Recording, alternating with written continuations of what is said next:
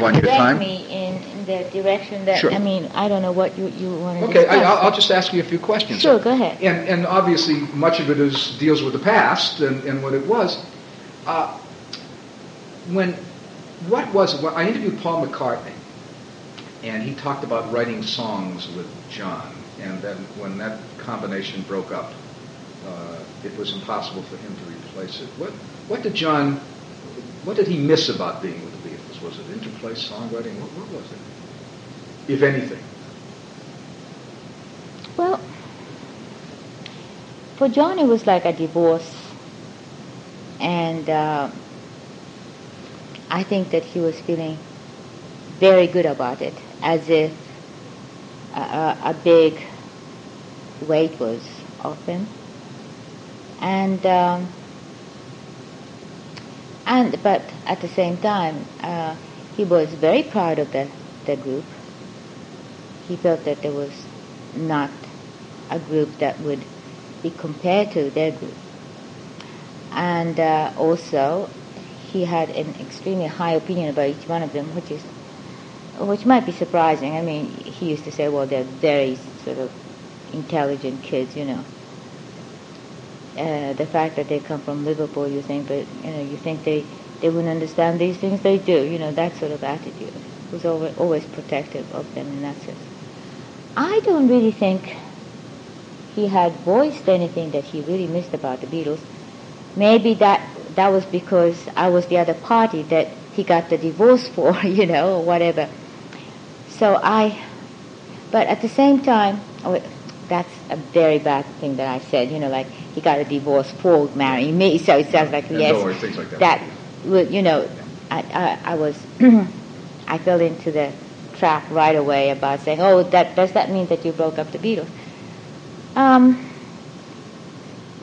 I didn't break up the Beatles. The, the Beatles were getting very independent. Each one of them were getting very independent. And um, John, in fact, was not the first one who wanted to leave the Beatles. Ringo one night with Maureen came to John and me and sort of said, well, uh, he wants to leave. And also George was the next. And then John. Yeah. Paul was the only one who was trying to hold the Beatles together. But then again, the other three felt that Paul was trying to hold the Beatles together as his band. They were trying to, they were getting to be like Paul's band, which they didn't like. You know. So that was, but so th- there was an incredible period of unpleasantness for John. So he was in fact delighted that he was out of it. I think that in a funny sort of way, I felt the weight of it, weight of the breakup, because he was communicating and having an extremely intense, stimulating exchange with three very intelligent guys, very quick guys. And now he expected all that to be replaced by me. And so our communication was very heavy, and it went very well. But at the same time, um, initially when we got together, that he would go to studio and he would be playing with the the other three. I had a little time off in a way, but that was gone. You know.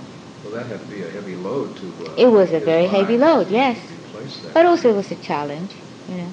And also I did understand the situation. It was um,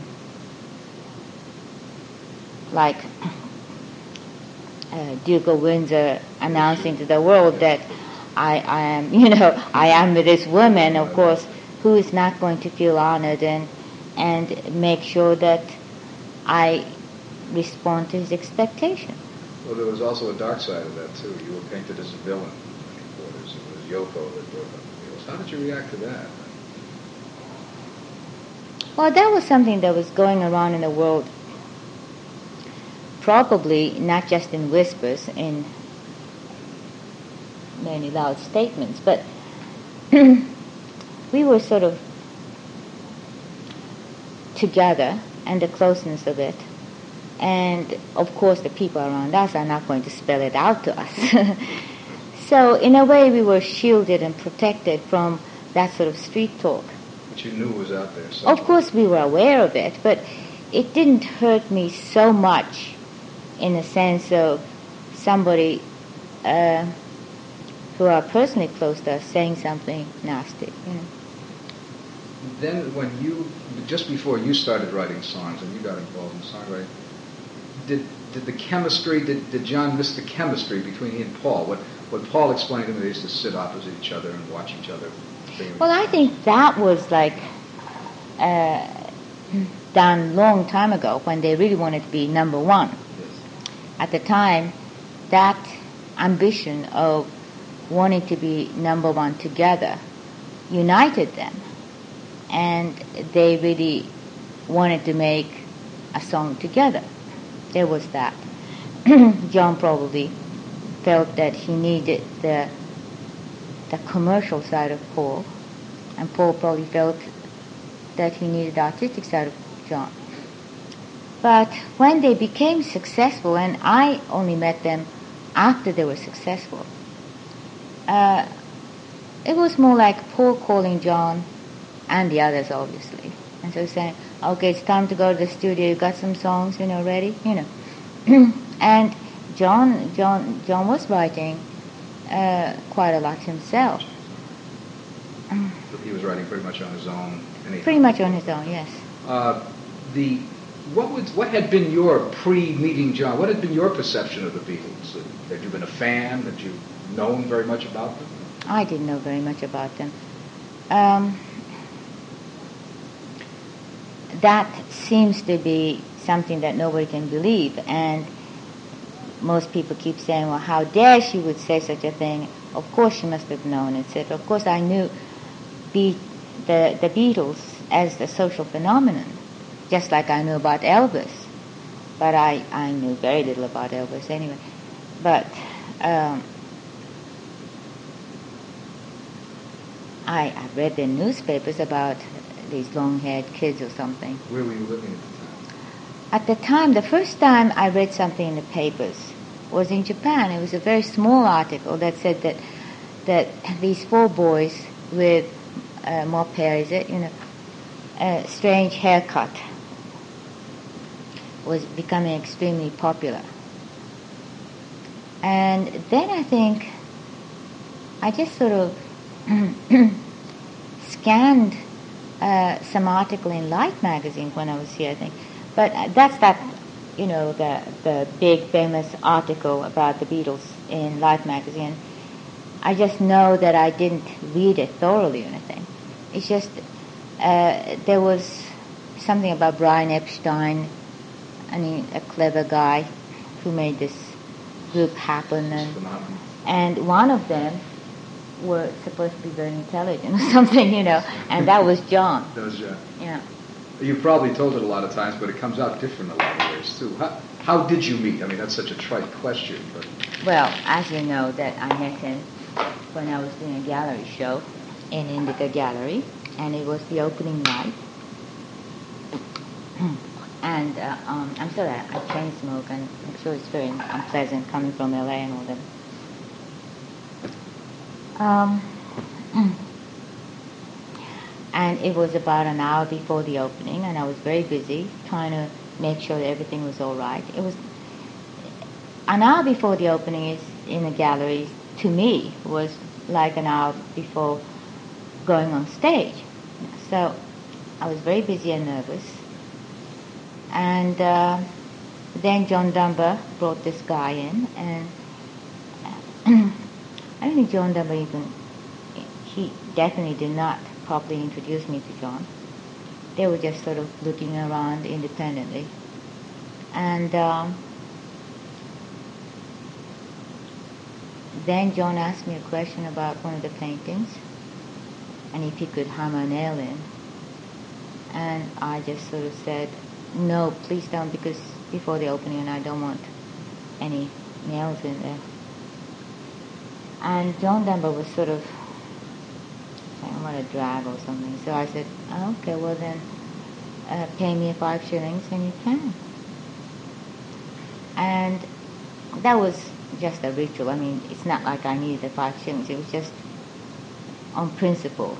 I thought my paintings, because there were statements, very conceptual, and there was no way of selling it. So um, about a month before that, I was thinking maybe the next show I would sort of ask people to pay for what they do to my paintings.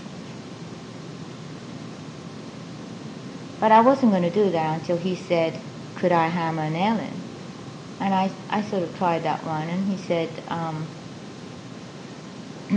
well, could I hammer an imaginary nail in and pay you an imaginary money?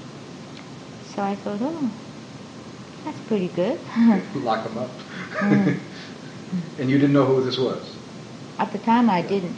First impressions? Uh... Um, the impression was surprisingly, I mean, you know, you talk about meeting so many people in a gallery show, all the visitors, and it was a show that was fairly um, word of mouth kind of known. Oh, it's not just word of mouth; it was written about, etc. So, and a lot of very interesting people came. But I did remember John because he had a very gentle kind of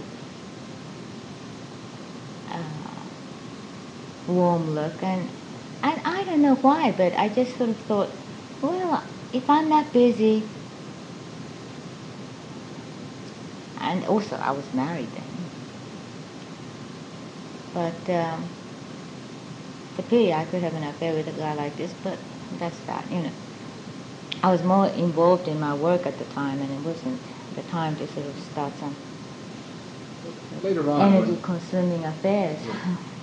Later on, when when you did get together, uh, and he invited you into the recording process, or you got it, you must have had some insecurities about uh, going to start making records and writing songs with one of the world's leading inventive people. Uh, Not at all. Never, never had it. Well, first of all, I started writing songs when I was about before I was five years old, because I studied composition and classical composition and uh, played the piano. And was it when I was four or something? Uh, there's a kind of concert that you, all the students, uh, would show it to their parents, you know, recital, recital kind of thing. and I, I, somebody just recently told me, classmate of mine in Japan, said, "I still have your song, you know." What's that? Is that thunder or what is that noise? That's the uh, subway. Whoa! I was wondering what periods of thunder are going on. And I was writing sort of 12 tone type of songs in Sarah Lawrence. And um, was heavy into music. So uh, pop songs seemed like such a relief. I mean, the chords are simple, the rhythm is simple, it's all four in the beat, I mean, you know, four in, in a bar. And uh, lyrics are all just sort of da da da da da da. Who suggested to who that you start working together? Did John encourage you, or did you push your way in there, or ask to get in? Or? I wasn't asking anything. I mean, I wanted to keep on doing my um, avant-garde work, and uh, I think John felt that we should do everything together in a way. And when I was asked to do a show in Cambridge, and this was something that uh, they asked me before we started to live together, and it was kind of the date was set, and um, uh, Cambridge was expecting me to come and all that, and since we started to live together, I said, well, maybe we, I should cancel it because John didn't like the idea of me going out somewhere alone. He said, no, you don't have to cancel it. Just tell them that you're coming with a band. so I said that on the phone. And turns out that John was the band, you know. So uh, he wanted to do everything all the way together.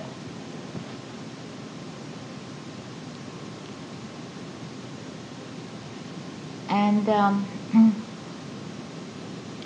oh well, you know, he, when he's writing something, he would say, "Oh, give me a chord, give me a chord," or you know, oh, give me something that rhymes with this or whatever. And it just went into it naturally. I think.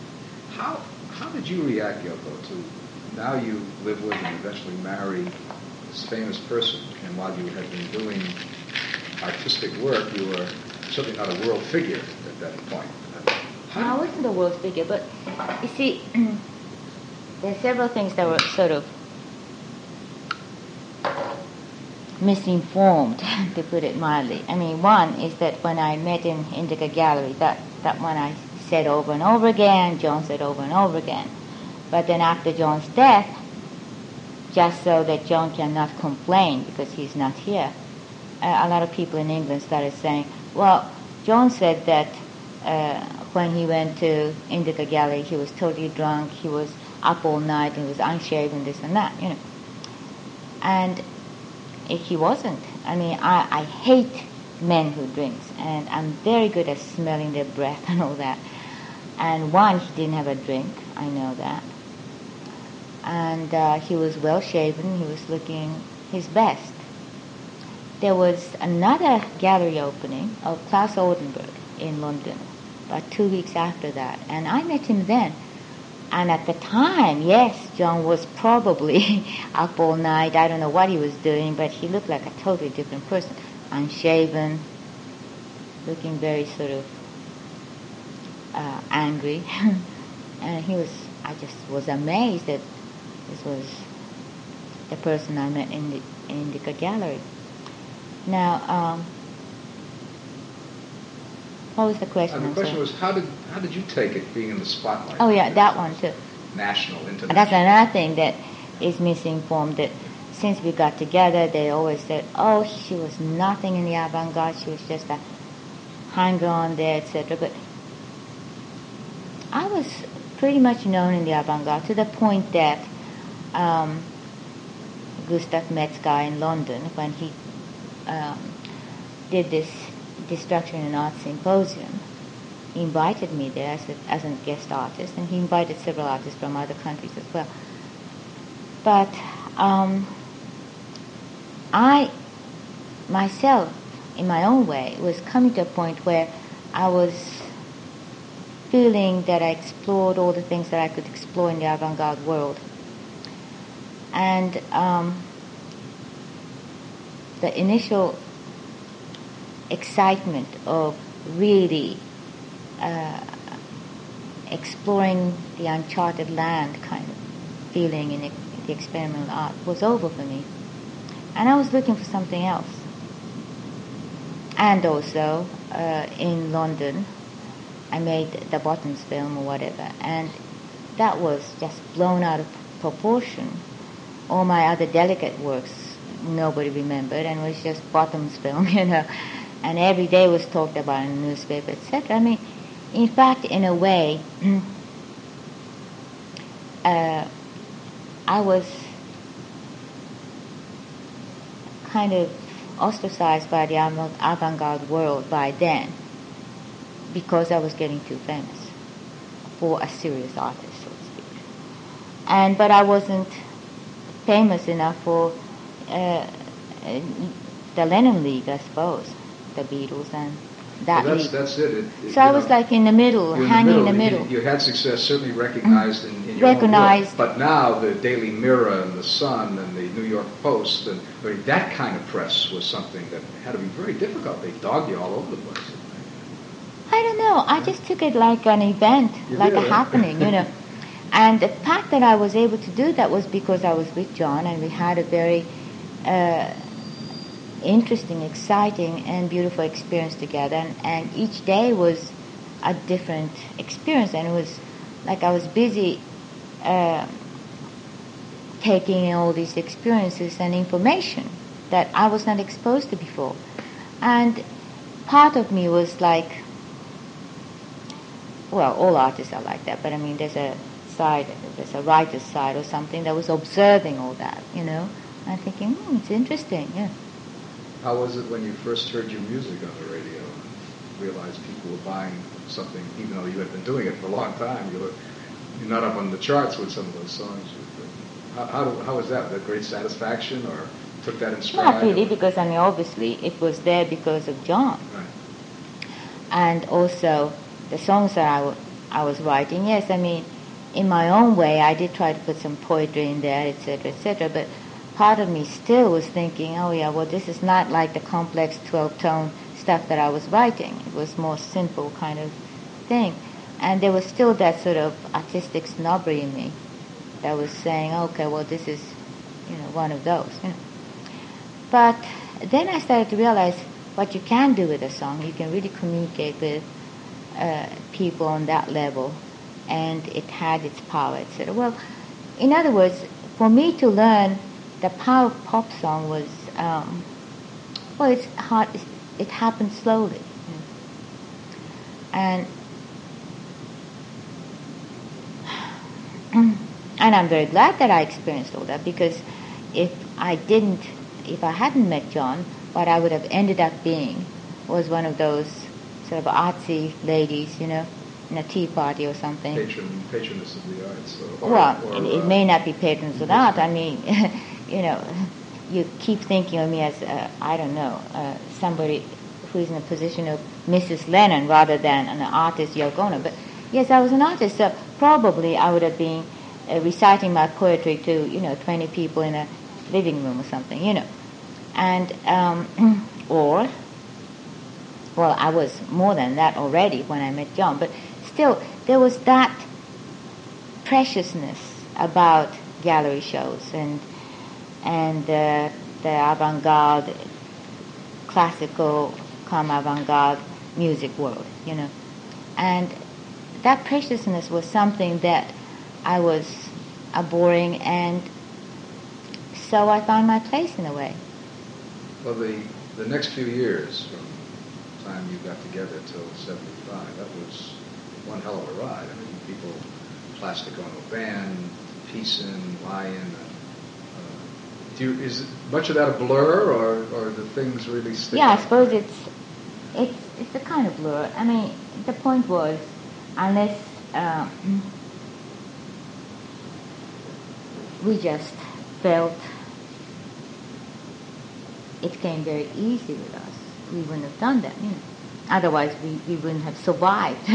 it was like it wasn't that difficult for us to just do those things, and we just did it. You know. The Canadian experience uh, was amazing in terms of the focus and the attention you got with the uh, Peace line. I know, and that was just a a, a theater, avant-garde theater, and uh,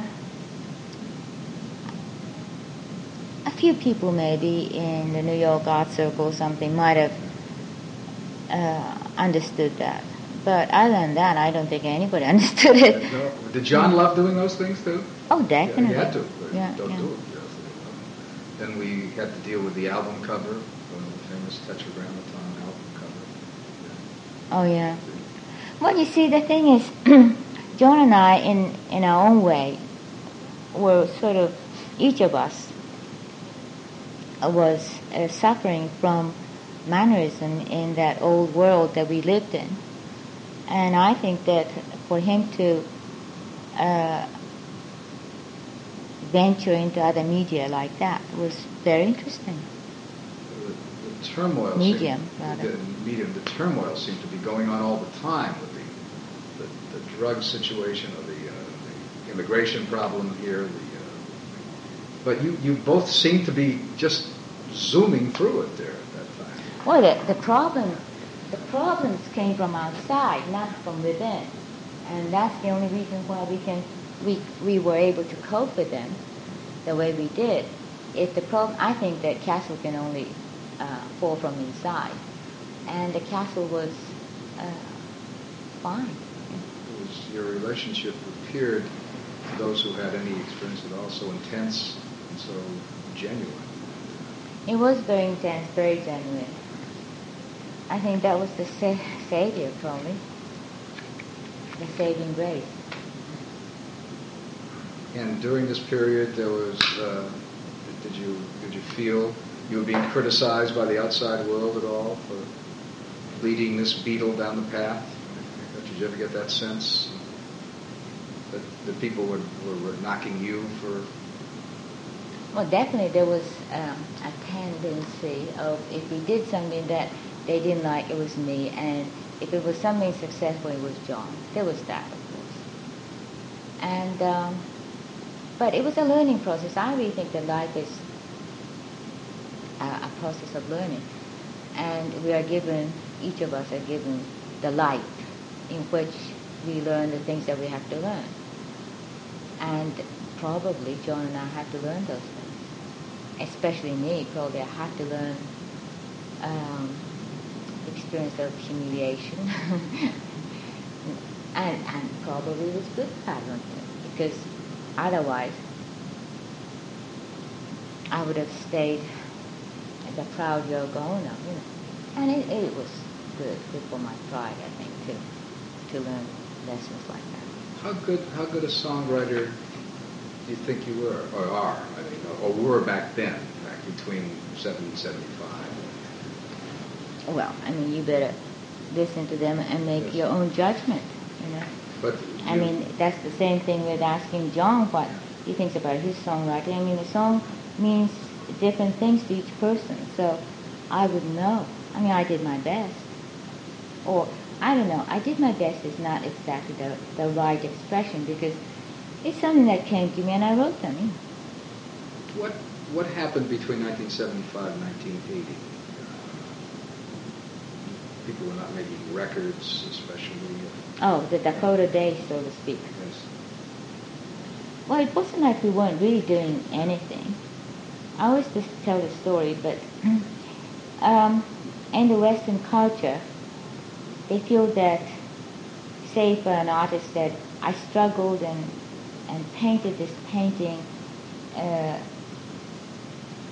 spending a whole year, then you think even if the painting is a total dud, you know, you think there's something to it. A year, he spent a year for this painting, you know. but um, there's a story about a lord, a Japanese lord, who commissioned um, a painter to do a painting for him. And a year passed, and nothing happened. So the Lord sent a messenger, and the painter said, "Oh, all right, just wait in the next room." And he just scribbled something and gave it to the messenger. So of course the messenger went back to the Lord and said, "You know what he did? He he didn't have a painting ready. He just did it when I was there waiting in the next room." So the Lord was very angry and summoned the painter and said, well, I understand that you weren't ready for anything. And you just scribbled this thing while the messenger was waiting in the next room. And the painter was not perturbed at all, and he said, um, well, yes, but I spent a whole year preparing for this painting. Yeah. And um, I'm sure that everybody knows how the Beatles wrote very fast songs, you know. They were very fast, quick in writing songs, and John was very, very quick. Um,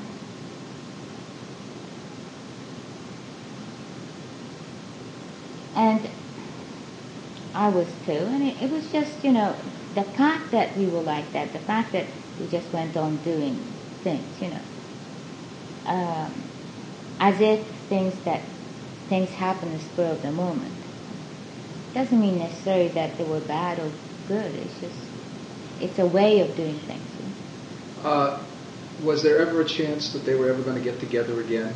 Everybody, so many people in the world were trying to put pressure on them to get together once, twice, make a record, a concert. Was there ever ever close to it? Well, John was adamant that he just would not want it to repeat the past. And I don't know, maybe Paul might have felt that he wanted to get together. Um,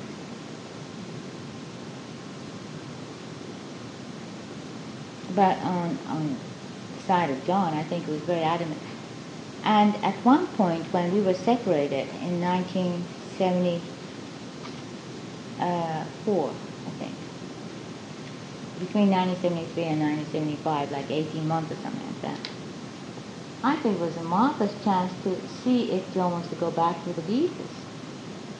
But he had no no desire for that, and in fact, he immediately got so expected to do something together. And then I think he was thinking of doing something with Harry Nilsson or something like that. But it seems like it never crossed his mind, that one. And it, was it ever discussed in the early on, uh, after they had broken up in 1970, or really for all intents and purposes, uh, did, did he ever discuss much about it? Because there certainly was a cry to put them together, get them back together again. You see, I think John was right. I think John had an instinct that if the Beatles went on and on, and of course, in, in the, the later stage of the Beatles, it was very difficult anyway, and the Beatles did remember that that time, that period when it was very difficult. If the Beatles went on and on, even logistically there was some difficulty because uh, in early days, Paul and John wrote the songs, rather John and Paul, and uh, George didn't write much, and Ringo especially didn't write at all. But then George started to write a lot of songs, so in the end it was like, who's going to get the space? And John was really trying to um, protect George and not ignore him and put as many songs of George as possible. But simply there wasn't much space for them in one album. And they can't keep on making double albums. So in a way, all three of them were sort of outgrowing the Beatles. And then Ringo was getting interested in films. And George was more interested in playing with Ravi Shankar. And in fact, I mean, that was very, very logical because in the group, George is still George, Ringo is Ringo. But when they go outside, Ringo is the Beatle and George is the Beatle, and they're treated differently. And in fact, George did mention that to us. I feel much more comfortable playing with those guys because they understand me and this and that. You know, where here I'm like treated like a, a backing group for Paul. And that was the kind of complaint that was expressed many times. So, in the beginning, initially, where when um, all four of them probably were much more insecure, they were sort of compromising uh, and just uniting to uh, make it. And then when they made it, of course, they blossomed, and each one of them became the king so there was no, it was very difficult then to unite and do something together. Well, for those of us in the business, we pray they didn't get back together again because it would never have been the same. Well, also, um, I think that John's feeling was that there was such a myth about the Beatles, and if they did get back together again, uh, it wouldn't have been the same. And I think the uh, other three felt that way too, uh, slowly. Uh, later than John's understanding about it, but eventually they started to feel that way. And also, um, John kept saying that if we had kept playing like that, we would have died in public, yes. crumbled in public. And we, by not doing that, the the myth goes on. We became a myth, and which probably is true. It's true. It's, uh, you're now selling compact discs of, of, that time and that group that had been besmirched by seeing four people who couldn't get it back on together again. So much of that would have dissipated. so you know, I I was not intending to en- do anything really. I mean, I was. Uh, part of that big thing that happened and and uh, kind of uh, being shoved around just as much as all of us, you know. But you can't have it both ways. If you're going to blame me for breaking the Beatles up, you should be thankful that, uh, you know, I made them into a myth rather than a crumbling group, you know. But I mean, of course, I think that's just a joke. But I think everything happened in a way that was good for all of us. The Double Fantasy album was a marvelous album, and you really had major input into that one. Uh, what I did then was, uh, John told me that he's not going to do an album without me, and my feeling was, if I did uh, louse it up for John by making music that is too far out, then I would uh, feel not only feel guilty, but I would never live it down. So I was very careful in writing songs and putting songs that were more acceptable than something that was very experimental. Were you happy with it, uh, even though were, you were writing to make them acceptable? Were you, were you pleased with what came out? I, I was happy with them, most of them, I think, because um, there are a few, few things that I threw in and worked. Yeah, moving on was. Uh, is, there, is there a favorite song of yours that, that in there? Yeah. Of mine. Well, I was just thinking, if it's a favorite song, for me, the favorite song is John's I'm Losing You because it's an incredible song. I'm just talking artistically. Of course, women, um, beautiful boys, beautiful boy, but John, those, those songs um, on a personal level, it's just uh, still hard to listen to, but I mean, it's something very personal, and I, I love them, of course, you know.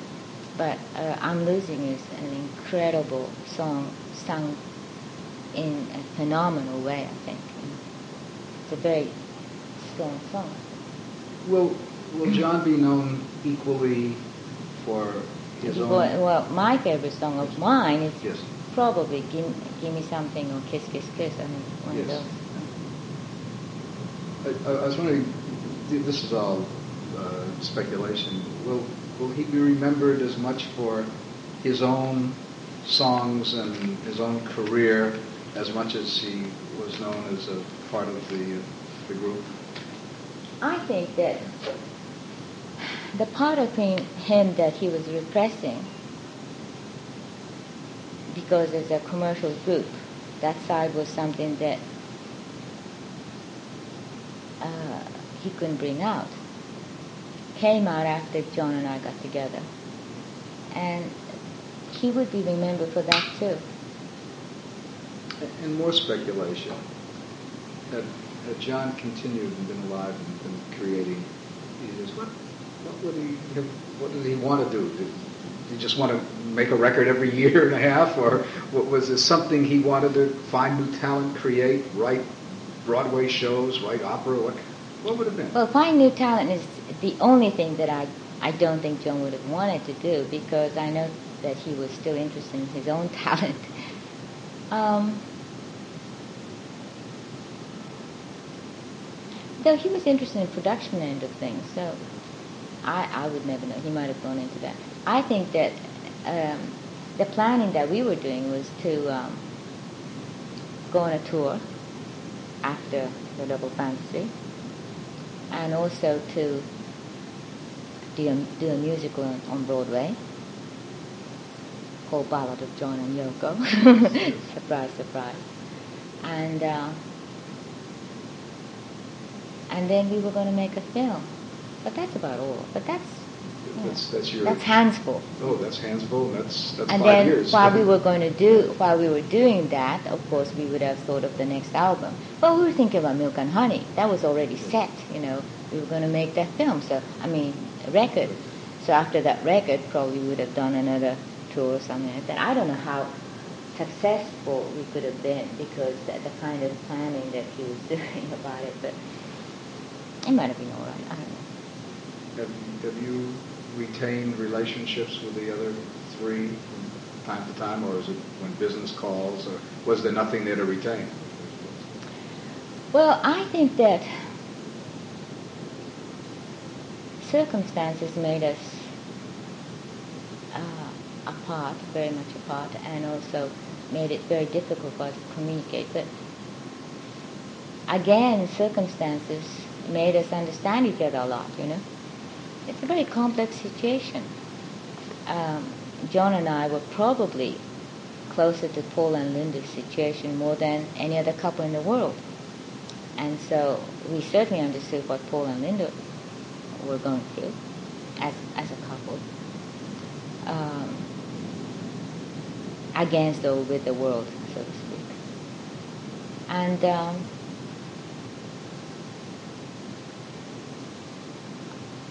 we know each other very well, you know. Has it been tough being, is it tough being uh, Yoko Ono? Well, I don't know any other life, so I wouldn't know. Uh, I think that um, I, I certainly got uh, my share of things, good or bad. But it's interesting to know that there's so many things that I don't know or I didn't know, and every day is a discovery. And it's just quite exciting to learn so much. And, I prefer that than to um, a life where you don't learn after a certain age, you know. But you're, you are visible. There's security and there's privacy and there's uh, void arrays and things like that. But, uh, it, it seems like you carry a weight with you. You know, you certainly carry it well and you go about your Well, life. it, it's a different kind of weight, probably, but I think that all of us are carrying some kind of weight, and it's just a matter of a different kind of arrangement, arrangement of life, you know. And um, I have one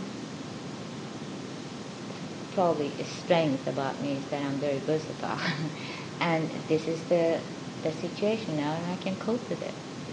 Thank you. Of course, in the beginning, I was doing everything. and It's too big for me. It's time to start delegating.